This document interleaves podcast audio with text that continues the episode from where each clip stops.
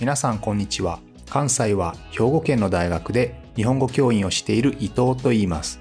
このプログラムでは日本語を学習中の皆さんに毎週ひとつかふたつニュースを選んで、その中に出てくる言葉や日本の文化、社会、歴史に関わることをお話しします。自然なスピードで、でもほんの少しだけ表現や文法を簡単にして話しますので、皆さんが日本語、そして日本を学ぶお役に立てれば嬉しいです。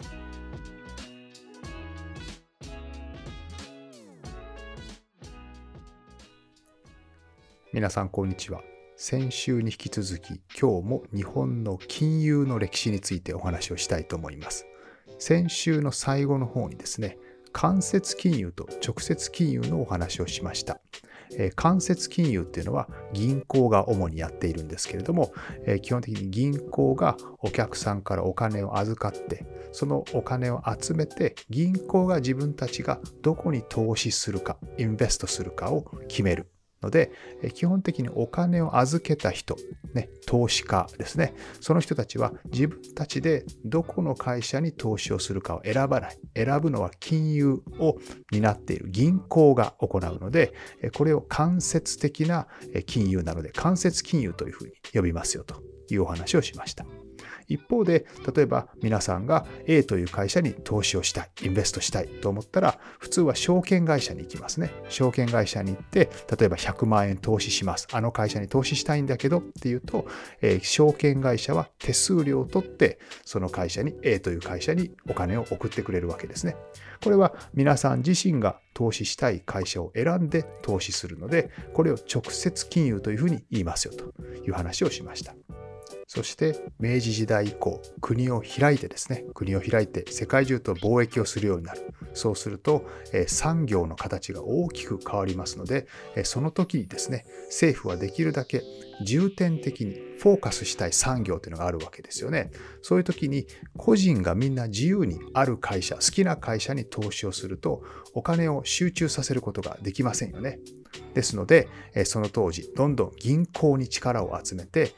個人がみんな貯金をする。貯金はいいことですよ。貯金は素晴らしいことですよ。ということで、みんなに銀行に貯金をさせて、その銀行に集まったお金を国がリードして成長させたい産業にどんどんお金を振り分けていくという間接金融の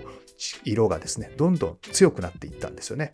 で、これはですね、第二次世界大戦までずっと続きます。そして戦争が終わった後、日本は負けてしまいましたので、また復興に、それをリカバーするためにさらにお金がかかりますよね。その時にみんながバラバラにいろんなところに投資をすると、それは復興、リカバリーのスピードを遅くしてしまいますので、それもあってまたさらに間接金融が強くなります。つまり政府はどんどん銀行にさらに力を集めてですね、でその銀行、特殊銀行というんですけれども、国がリードする銀行を作るんですね。そして例えば北海道の開発を進めるための銀行とか、農業とか工業を進めるための銀行というものを作ります。これを特殊銀行というふうに言いますけれども、特殊銀行にどんどん力を集めてですね、国民が貯金したお金をその成長させたい分野にどんどんどんどんお金を送り込むということを続けてきたわけですね。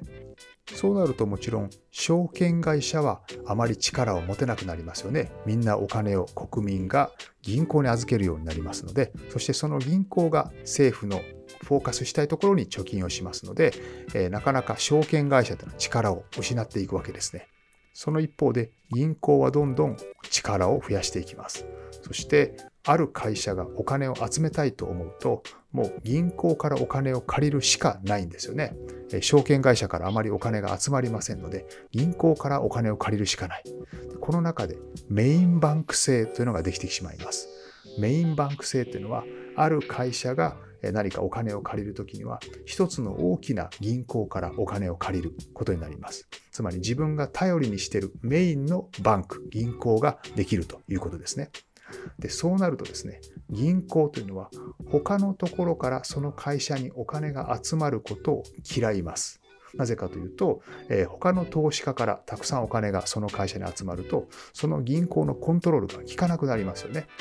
銀行がたくさんその会社の株を持っている、その会社にたくさん投資をしていると、その会社のコントロールを銀行ができますから、えー、ということで、えーまあ、メインバンク制というのができてしまうんですね。そうすると会社はそのメインバンクの言うことを聞かざるを得なくなりますね。聞く必要が出てきますよね。そして会社がお金を借りるときには、銀行が決めた高い金利でもお金を借りざるを得なくなるわけですね。借りなければいけなくなるわけです。まあ銀行の言いなりですよね。そんな風になってしまうんですが、その時代がしばらく続くんですが、皆さんも知っている通り、せんきゅうひゃくきゅうじゅういちねんバブルが崩壊しますね。経済が大きく崩れます。で、経済が大きく崩れますと、基本的に金利は下がりますよね。経済を復活させないといけない、リカバリーさせないといけないので、その時には金利を非常に安くしてですね、みんながお金を借りやすくして、どんどん会社を作っていかないと、えー、リカバリーできませんので、金利が非常に低くなるわけです。金利を低く設定して、みんなにどんどんお金を借りてもらって、お金をジャブジャブにすってですね、そしてなんとか経済を立て直そうということですね。で、ここまではですね、えー、さっきも話してきたように、基本的に政府が銀行に力を与えて、その銀行と政府が一緒になって特定の産業を育ててきた。そのことによって銀行がどんどん力を持ってしまったという、そういう歴史があるんですけれども、この後ですね、金融ビッグバンということで、大きな自由化は行われます。いろんなことを自由にする。ですので、例えば金利も基本的には政府が決めていたような、政府がリードしていたような金利をですね、もう自由に決めていいよということになって、あるいは証券会社も、これまで証券会社というのは免許制、ライセンスを与えられて作ったんですけれども、なので証券会社を新しく作るときは結構ハードルが高かったんですね。新しい証券会社を作るのは難しかったんですけど、それももっともっと作りやすくする。いろんな人が自由に金利を決めて、証券会社にどんどん証券会社を作ってですね、そういう自由化をどんどん進めていきました。これを金融ビッグバンというふうに言うんですよね。ただ金融ビッグバンが起こった時にも、当然ずっと銀行が非常に大きな力を持っていましたので、この金融ビッグバン以降ですね、その後どんどん力の強い銀行が証券会社を買うことになります。自分たちの子会社ですね、自分たちのグループの中に入れてしまうという形ができます。ですので、これまでは、えー、間接金融を担う銀行と直接金融を担う証券会社というのは別の組織だったわけですけれども、これが自由化によってですね、いろいろ何でも自由にできるようになって、そうなると銀行が親会社として証券会社を持つようになりますね。そのようになってですね、どんどんどんどん銀行がまた大きくなっていくわけですね。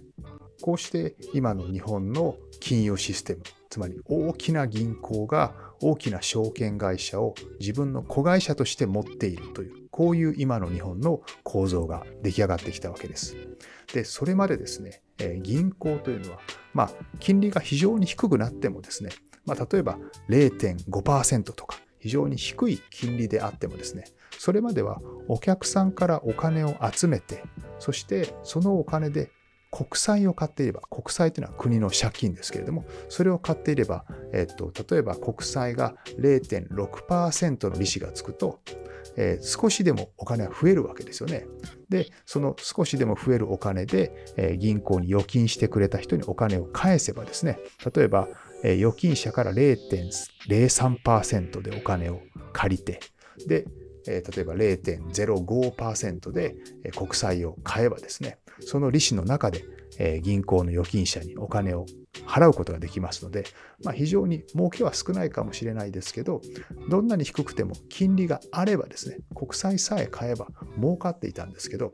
えー、ある時から日本銀行はマイナス金利というのを始めます。マイナス金利というのは、借りて長い間お金を貸せばですね、お金を貸せば、債券を買えばですね、今度は自分がその利子としてお金を払わなければいけないという、そういうシステムを始めたわけですね。そうすると銀行は国民からお金を集めて、そのお金で国債を買って、その利子で儲けて、それを国民に一部返すという形が取れなくなってしまうわけですね。そうするとますます自分たちでお金を作る必要が出てくるわけです。そうなると自分たちは別の方法を考えないといけないので、そこで自分たちが子会社として持っている証券会社の業務をどんどんどんどんコントロールするようになってくるわけですよね。ですので、これまで間接金融を担ってきた銀行が、その子会社である、それまで直接金融を担っていた証券会社の業務を上からカバーする、コントロールすることになっていきます。こういう形でですね、この金融の世界での銀行の力っていうのは、どんどんどんどん強くなってるんですね。ということで、日本は戦後あるいは戦前からですね、明治時代ぐらいからどんどんどんどんこの間接金融を担う銀行というのが非常に強い。ちょっとこれは欧米とかとは違いますね、えー、証券会社が強い欧米とは少し違ってですね、えー、日本ではずっとこの間接金融を担う銀行というのが一貫してずっと強い力を実は持ってきたわけですね。これはあまり世界にはないようなシステム、日本独自のシステムだと思いますけれども、えー、こんな形で今の日本の金融の社会ができているということですね。で、まあ、今日本政府は一生懸命この貯金から投資へ、貯蓄から投資へ、お金を貯めるのではなくどんどん投資に使いましょうということを進めようとしているんですけども、まあ、今現在ですね、証券会社をコントロールしているのは銀行ですから、結局その投資においてですね、力を持っているのはやっぱり銀行なんですね。ですので、貯金から投資へというのを実際に実行できるのは実は銀行ということになります。まあ、今後銀行にさらに期待をしたいと思います。ということで、に週にわたって日本の金融の話をしてきましたけれども、また来週も聞いてくれると嬉しいです。